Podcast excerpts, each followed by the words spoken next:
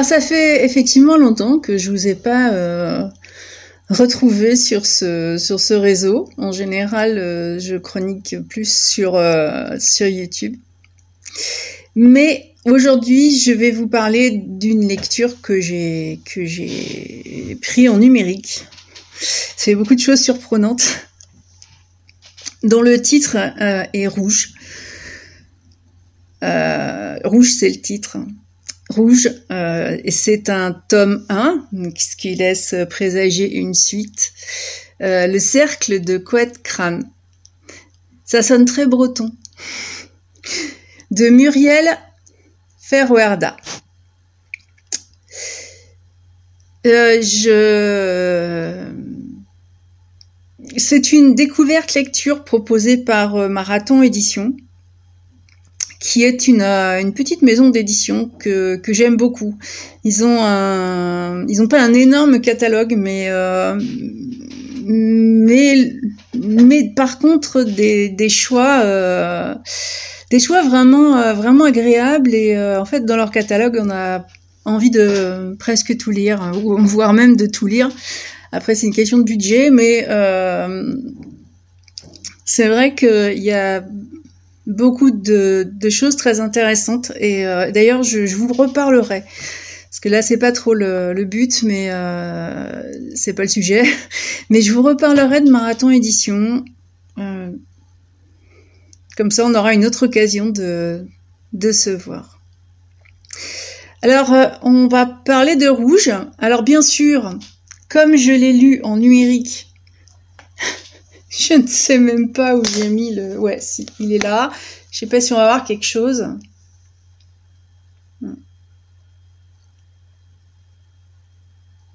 Voilà. Alors le numérique, je trouve toujours ça vraiment dommage parce que euh, la couverture de ce livre que je mettrai sur euh, sur mon sur mon rédactionnel est vraiment superbe. Et euh, ce, numérique en noir et blanc euh, détruit la beauté des choses.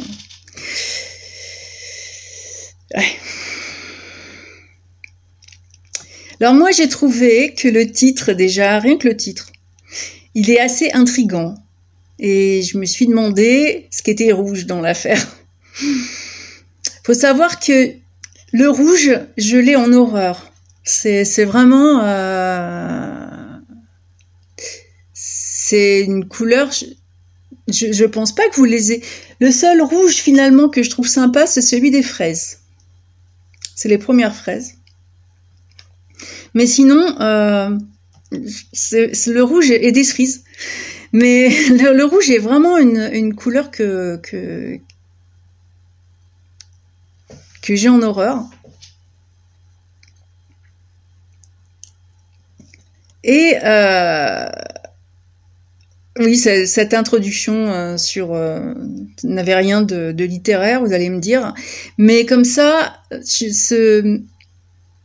j'ai pu vous faire une introduction qui va rien dévoiler de, qui a rien dévoilé de ce que je vais vous raconter après. bon, on, on, va, je vais vous faire faire un voyage, un voyage. Euh, dans un, autre temps, dans, un autre euh, univers, dans... avec des créatures qui sont peut-être toujours parmi nous, mais en tout cas oubliées. Dans un, dans un royaume qui, qui est paisible.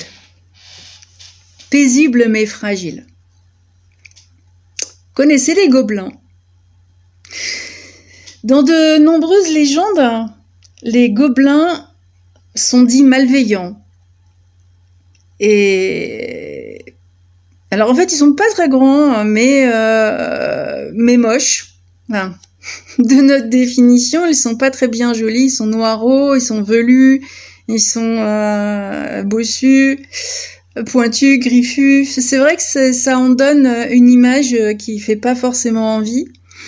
Mais euh, donc ridé, plissé, grêlé. ce sont des, ce sont des, êtres qui se nourrissent de, de viande avariée et, euh, et de sucreries. Voilà. Alors ils aiment bien tout ce qui est sale, puant, euh, les égouts, les décharges publiques, euh, les endroits nauséeux. En fait, ils habitent, euh, on pourrait, pourrait presque les assimiler à Nora, Nora d'égout. Mais c'est vrai que qu'on les retrouve aussi dans, dans les caves des maisons hantées, par exemple. Et euh, par contre, bon, le, tout ça, c'est bien amusant. Ce qui nous ennuie, c'est que euh, le, les gobelins basent leur relation sur la loi du plus fort. Ce qui fait qu'effectivement, c'est pas on peut pas on peut pas montrer un peuple qui est paisible. Parce que quand on règne quand on veut avoir la loi du plus fort on veut être le plus fort et on a tendance à faire la guerre.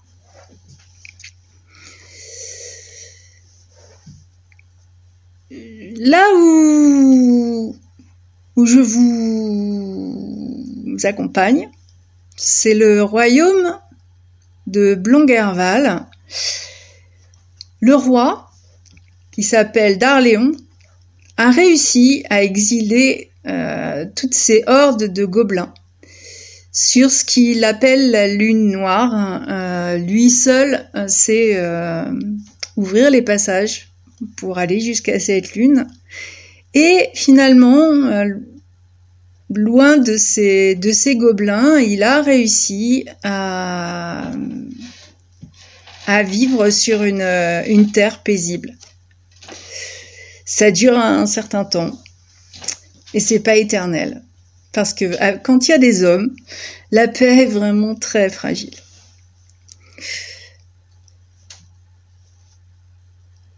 Et cette paix euh, va assez rapidement tourner vinaigre avec l'apparition d'un être peu scrupuleux on va dire, qui s'appelle Darakshan.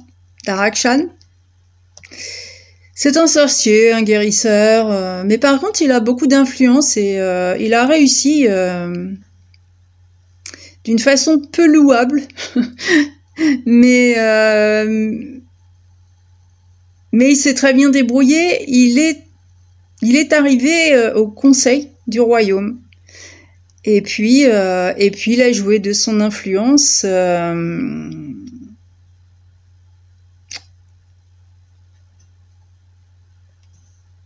et de la sorcellerie. Je crois que pour ce genre de personnage que vous allez rencontrer dès le début du roman, la paix est ennuyeuse. Voilà. Parce que c'est un personnage qui n'a pas d'amour, pas de conscience, il a juste une ambition et c'est un peu un, un peu comme le peuple de leur roi s'est débarrassé. Euh, l'ambition, euh, ça fait faire euh, aussi beaucoup de choses. apparemment, la paix. La paix est ennuyeuse. S'asseoir tranquillement pour regarder les étoiles quand on a trop d'ambition, c'est chiant.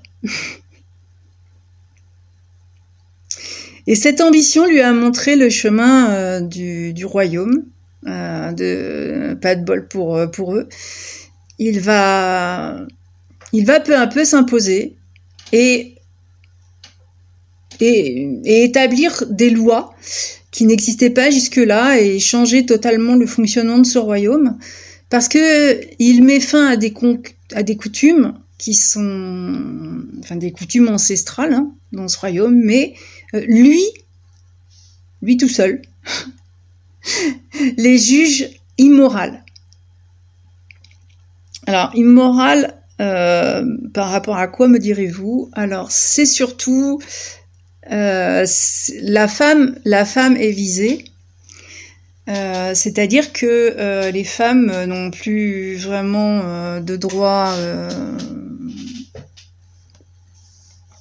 sans être accompagnées par un homme. C'est-à-dire que quoi qu'elles fassent, elles vont devoir être accompagnées par un homme. Donc ça touche un peu euh, tous les sujets. Et euh, et le roi ne réagit pas parce qu'il est vraiment endoctriné par ce sorcier. Il s'oppose pas. Euh, la peur s'installe aussi dans la population parce que la mise à mort de ceux qui respectent pas ces nouvelles lois est assez rapide. Et, puis voilà, c'est ça va ça va très vite. Et puis il y a que les elfes et les gnomes qui vont parce qu'ils sont ils ont plus de recul, euh, ils vont regarder ces changements comme vraiment un très mauvais présage. Et quelque chose qui, qui était plus ou moins annoncé. Voilà. Donc euh, les, femmes sont mises euh, au banc de la société. Dans le royaume des hommes.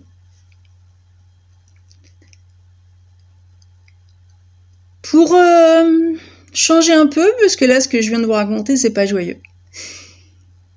Nous allons rencontrer un trio, mais vraiment adorable. Trois frères, des gnomes, qui vivent dans les bois, au calme, euh, ils sont jamais dérangés. Je vous assure que le, le lecteur les, les rencontre. Euh, on n'arrive pas chez eux comme ça. En suivant la plume de, l'auteur, euh, si, si, je fermais les yeux, je sentais les arbres après l'averse, euh, l'odeur de l'humus, euh, les champignons. Je pouvais aussi entendre l'orage au loin, euh, ressentir euh, mes pieds dans la, dans la terre saturée d'eau. Euh, c'est c'est pas euh, c'est déjà un voyage on fait un voyage du royaume des hommes jusque jusque dans ces dans ce monde assez reculé où vivent euh, les gnomes les gnomes qui qui, qui vont nous faire oublier l'espèce euh, de l'instant qu'on va passer avec eux. Ils vont tout nous faire oublier, toute cette violence, tout, ce qui peut. Ils vivent vraiment dans leur dans leur bulle de nature et euh, et dans une dans une odeur. Euh, c'est vraiment les mille senteurs. Et là, une fois euh, c'est une écriture qui est presque méditative, je dirais, parce que je sais pas comment comment vraiment l'exprimer, mais c'est un petit peu comme euh, comme quand on est enfant, qu'on nous nous chante une berceuse et euh, on ouvre ce, ce, roman en découvrant quelque chose de pas de plutôt sombre de pas bien réjouissant et, puis tout à coup euh, on va prendre un chemin et, et, ce chemin-là, il est, il est magique. Euh, voilà, les, nos, pas craquent sur les feuilles, enfin, font craquer les feuilles. Euh, et, et, quand on, quand on fait la rencontre euh, des, gnomes, on se sent apaisé déjà. Alors ces gnomes, sont Lacerte, Blarel et Farou. Voilà. Alors c'est franchement c'est des personnages qui sont tout de suite attachants. Ils ont un caractère vraiment bien marqué, mais ils sont c'est le gnome c'est une toute petite taille, hein, mais euh, mais ils sont ils sont grands par leur caractère. C'est et c'est amusant parce que euh, ils ont ils ont leur petit monde euh, très probablement que les, les, humains les ont oubliés depuis bien, bien, bien longtemps. Euh, mais les personnages sont tout de suite très attachants. Et il y a la surprise de, de, les, de, les, de, les, de les suivre dans une immense bibliothèque où ils, en fait, ils sont, ce sont les, les gardiens de, de l'histoire de, de, cette terre. Tout est, tout est écrit, tout est. Alors, par contre, euh, il y en a partout et euh, et dans dans leur parchemin, dans leurs livres, dans leur euh, grimoire, euh, c'est vrai que c'est vrai qu'on change de monde et que c'est beaucoup plus apaisant. Mais les gnomes, euh, ils, connaissent et ils transmettent leur savoir dans leurs écrits. Depuis, depuis qu'ils existent, donc depuis, parce qu'apparemment ils étaient là bien avant les autres, et euh, ils sont comme les elfes, ils sont conscients que l'harmonie de la, de la terre, enfin de la, de la terre euh, d'Escalon, où se trouve ce royaume, dépend de la répartition équitable de la magie. Donc euh, entre toutes les, les, créatures terrestres, il y a vraiment une notion d'équilibre. C'est apparemment l'homme a oublié ça. Euh, l'homme euh, a cherché à posséder euh, le plus possible et tant pis pour l'équilibre. Alors, ces, petits êtres qui, qui, sont proches de la nature, qui vivent d'ailleurs dans les bois, sont restés intuitifs, eux. Ils sont vraiment... Ils ont ressenti, ressenti le bouleversement, ressenti l'arrivée de ce sorcier, même s'ils ne sont pas là, même s'ils ne voient pas. C'est dans l'air. Hein. C'est, on peut voir un peu euh, la magie comme une énergie et, ils ressentent l'énergie euh, troublée et, euh, ils, ils sont à la recherche. Ils sont à la recherche de quelque chose qui. Alors ils fouinent dans, toute leur, dans, dans tout leur parchemin.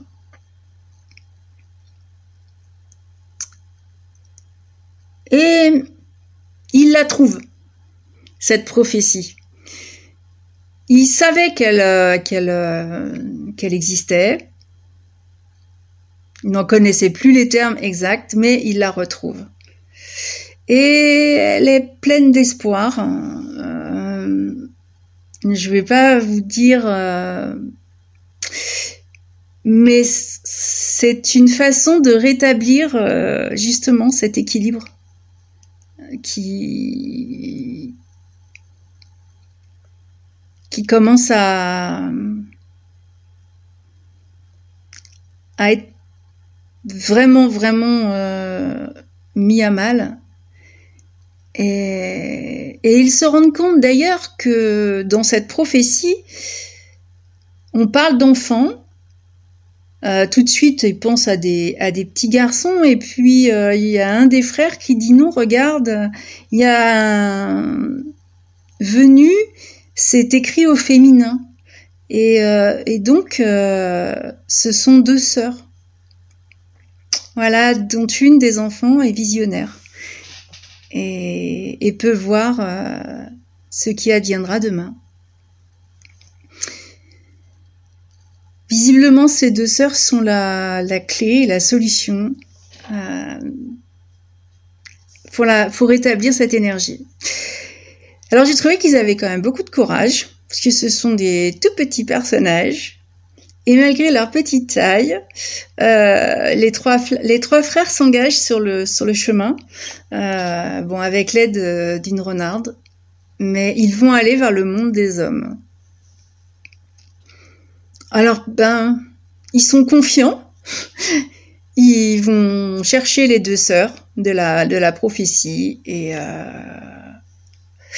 par contre, je vais pas après, je vais pas trop vous en dévoiler parce que je trouve que ce roman est une merveille.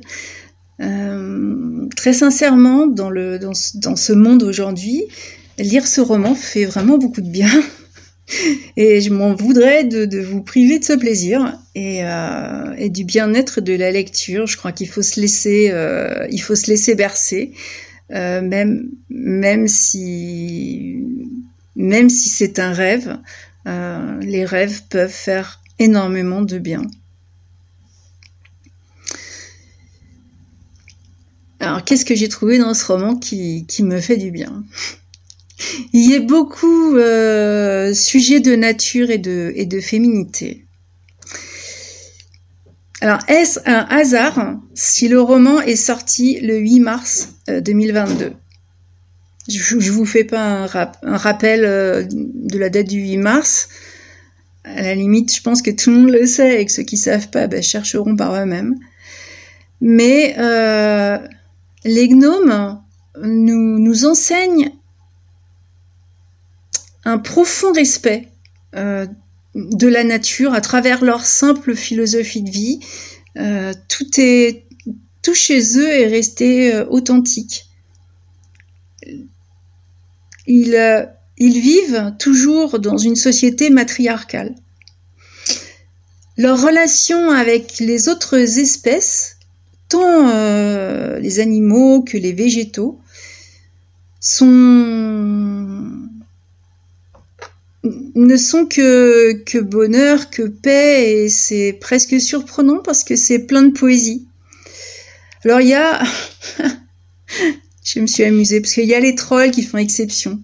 Mais ça, déclenche ni guerre ni violence en fait. Euh, vous verrez que, les gnomes ont une façon très humoristique de se débarrasser euh, des trolls s'ils les croisent sur leur route. Ils vont pas aller les chercher pour la guerre. Si euh, s'ils sont confrontés à des trolls, ils ont vraiment leur façon bien à eux de euh, de juste s'en débarrasser.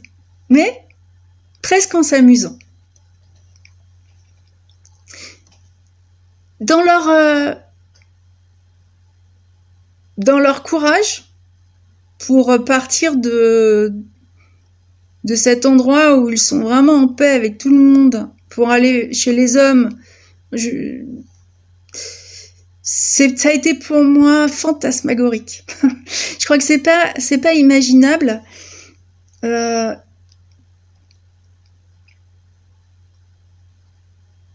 Parce que autant la manière dont on est venu les trouver, nous lecteurs, était un voyage euh, d'odeur, de, de ressenti, de, poésie.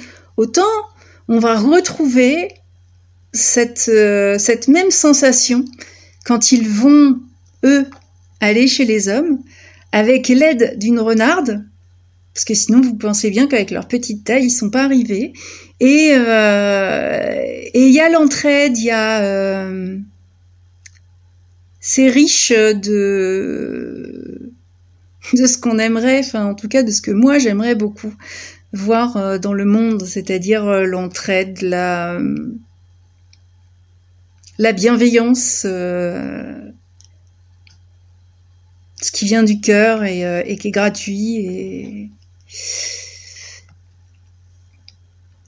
Alors bien sûr, leur quête est guidée par, par leur conscience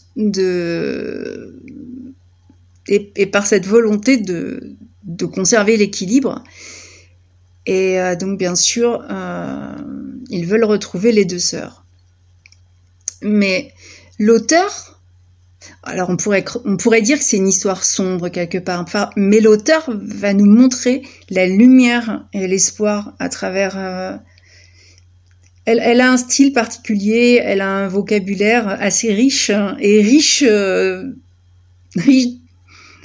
de, bien-être, hein, riche de, phrases positives, euh, qui fait que qu'effectivement on se sent tout simplement bien.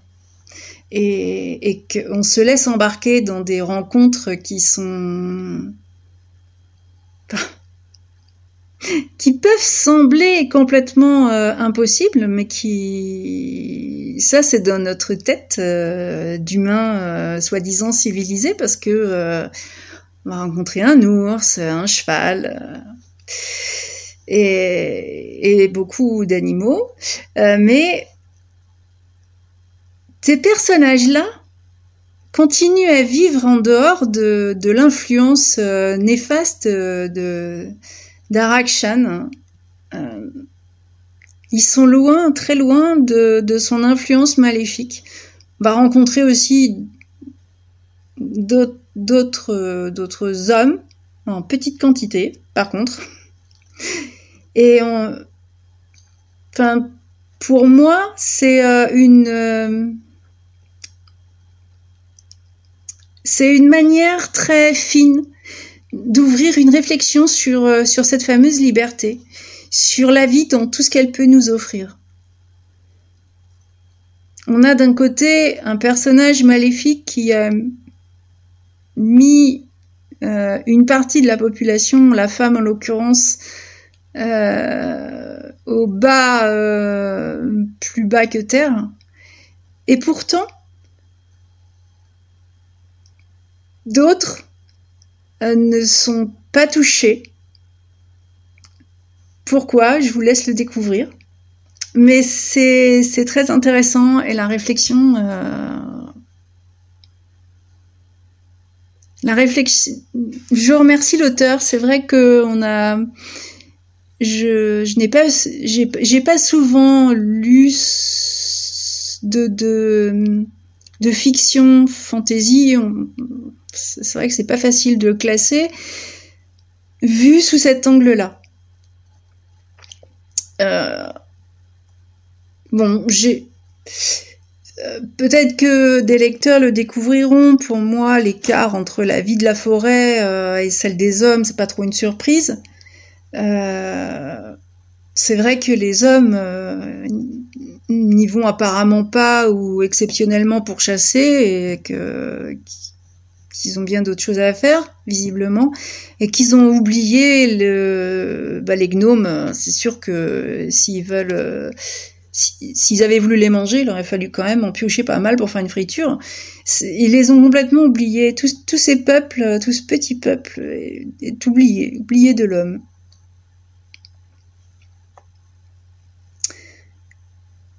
Alors il y a l'écart effectivement entre la vie de la nature et la vie de l'homme. Avec ces nouvelles lois d'ailleurs, qui avancent de village en village et qui sèment le trouble dans la... Parce que oui, euh, la société des hommes est une société patriarcale et, euh, et en fin de compte, cette société patriarcale ne comprend pas euh, la, raison de ces lois. Jusque-là, il n'y avait pas ce genre de choses. Et euh, je vais vous citer un passage qui, qui est très... Qui en dit long en deux lignes. Vous devez comprendre que brimer les femmes est une façon très efficace d'asservir les hommes. Les guérisseuses, les prêtresses détiennent le savoir de votre civilisation. On vit dans une société patriarcale, mais, euh, mais on oublie peut-être, un petit peu trop, que euh, sans les femmes,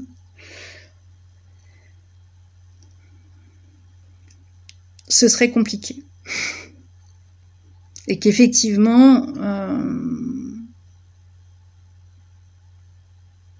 c'est c'est un peu une réflexion qui, qui, remet l'équilibre. L'équilibre, euh, ou tout au moins euh, la complémentarité. Je vous ai pas parlé de rouge, hein Non, je sais pas si vous le savez, mais le rouge est affilié à la vie. Parce que la, chaleur euh, des tissus, c'est la garantie du vivant. Voilà. Donc il y a le besoin de chaleur, le besoin de survivre, euh, de se maintenir en vie, euh, mais aussi le besoin de se reproduire, de, s'activer, de travailler. Et c'est c'est vrai que le rouge a une représentation même au niveau de certaines pierres. À travers les pages du livre, rouge euh, est devenu pour moi un symbole d'équilibre et de complémentarité, justement. Parce qu'en réalité, euh, nous, hommes et femmes, sommes complémentaires. Nous ne sommes pas égaux, nous sommes complémentaires. Et, et j'ai trouvé que dans... En fait, l'équilibre de, ce, de ce monde, de ce royaume, se, retrouvait dans la complémentarité. Euh, en tout cas, c'est ce que moi j'y ai vu et euh, il est probable que chaque lecteur va recevoir le message qui lui est destiné. Hein. On a chacun le nôtre, je crois. Mais, euh, mais c'est un conte, un conte, ouais. Un conte où le dépassement de soi, le dépassement de, des peurs aussi, ouvre une réflexion sur la vie quotidienne dans notre monde réel. La, la magie est toujours tout autour de nous, je pense. C'est juste euh, qu'il faudrait que nos yeux voient plus la beauté que le reste et que notre raison laisse place à notre intuition. C'est euh, ce que voilà, c'est ce que je je voulais transmettre de ce de ce roman. Euh, vous imaginez bien que je vous ai pas raconté l'histoire parce que sinon ben ça n'a plus d'intérêt et, que je, conseille euh, cette lecture. Alors j'ai dit tout à l'heure que c'était plus une lecture féminine. Euh, j'ai dit ça à mon conjoint. Je sais pas pourquoi. Parce qu'après tout, euh, je crois que je vais lui faire lire. Parce qu'elle est là, la complémentarité c'est qu'on puisse lire les mêmes euh, lignes, les mêmes mots, les mêmes textes et, euh, et, justement recevoir le message qui nous est destiné. C'est pas forcément une lecture féminine. Donc je reviens sur euh, ce que j'ai dit, comme quoi hein, on peut réfléchir sur beaucoup de choses. Je vous ai pas parlé de l'auteur. je je, ce, nom me dit absolument rien du tout, mais elle est éleveuse sur le plateau de l'Aubrac. Donc euh, passionnée par euh, les cultures anciennes, celtes et médiévales. Ça se sent dans le livre. Euh, alors ça se sent parce que étant étant bretonne, j'ai j'y ai trouvé. Vous savez, j'y ai trouvé un peu la magie de Brocéliande. Voilà. Elle dit d'elle-même, d'ailleurs, l'auteur dit d'elle-même qu'elle est sorcière, mais pas, une sorcière au nez crochu, non. C'est, c'est, une sorcière dans le sens où, où elle soigne, euh, ces sorcières qui comprennent, qui osent, qui, jouent. Et euh, elle a, elle a pris, enfin, elle dit avoir pris la plume pour rendre les jeunes femmes euh, libres. Alors j'avais, c'est vrai que j'avais pas du tout fait attention à cette petite phrase de la fin. Et alors j'ai peut-être compris euh, le message finalement, mais mais je crois que la liberté est une notion euh, qui n'est pas quelque chose d'universel. Et que la liberté on l'a en nous plus qu'à l'extérieur de nous et, oui, à travers ces lignes, euh, je, je suis persuadée que même une jeune femme qui n'a pas la liberté peut la trouver au travers euh, de ces pages euh, d'une façon qui n'est pas forcément attendue. Je vais m'arrêter là. Je remercie très sincèrement Marathon Édition parce que euh, j'ai eu ce livre en avant-première, donc je l'ai lu avant sa sortie. Euh, donc euh, bon, c'est le coup du rouge hein, au départ qui m'a pas, qui m'a pas motivé plus que ça. Je me suis dit pourquoi rouge? Alors c'est un tome 1 et après la lecture, J'avoue que j'attends la suite. Alors comme il vient de sortir, il va falloir que j'attende peut-être un petit moment. Mais, euh, mais c'est vrai que c'est un... La lecture est une liberté. Euh, une liberté... Euh, disons que ça peut nous rendre libres. Voilà, le, fait de lire permet de rêver, permet de s'évader, permet, permet ce qu'on a envie d'en faire. Et, euh, et ça fait vraiment euh, beaucoup de bien. Ce livre-là fait vraiment beaucoup de bien. Voilà. Donc je, je, vous en recommande la lecture. Je vous souhaite une très, à tous une très belle semaine. Et puis, euh, ben, je vous retrouve très bientôt pour, pour une nouvelle chronique. À très bientôt